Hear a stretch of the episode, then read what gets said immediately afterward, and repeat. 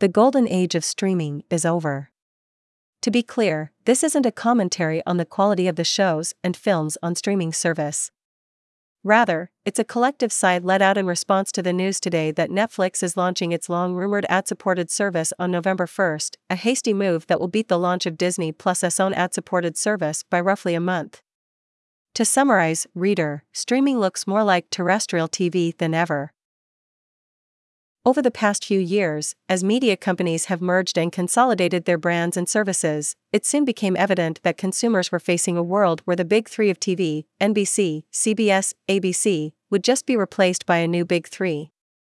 Maybe it was Netflix, HBO Max, and Disney Plus, maybe it was Amazon Prime, Hulu, and Apple TV Plus. The streaming giants are still fighting for dominance, but the simple fact remains most people get their content from some constellation of streamers. Add to that the fact that those legacy channels now have their own services like Peacock and Paramount Plus, and everything old is new again. This is not the future we were promised. When players like Netflix came on the scene, their claim to fame was that they were disruptors, here to shake up Hollywood by giving people what they wanted when they wanted it.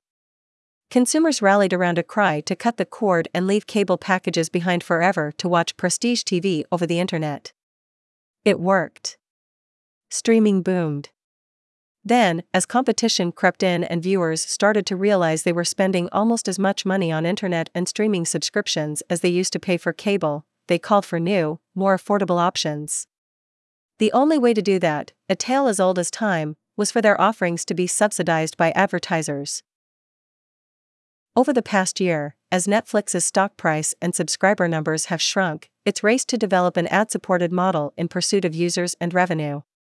During a call with reporters today announcing the new $6.99 per month plan, Netflix Chief Operating Officer Greg Peters noted, We built Basic with ads in six months.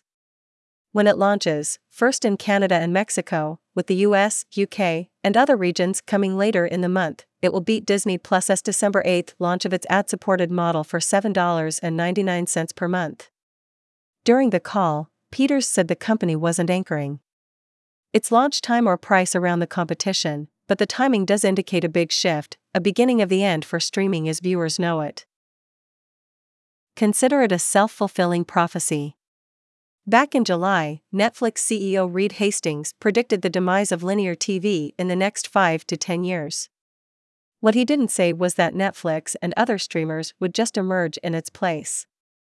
The deals are a little different, the ads on streaming are fewer than on network TV, network TV is free, but with each one, streaming looks a little more like the television of 50 years ago.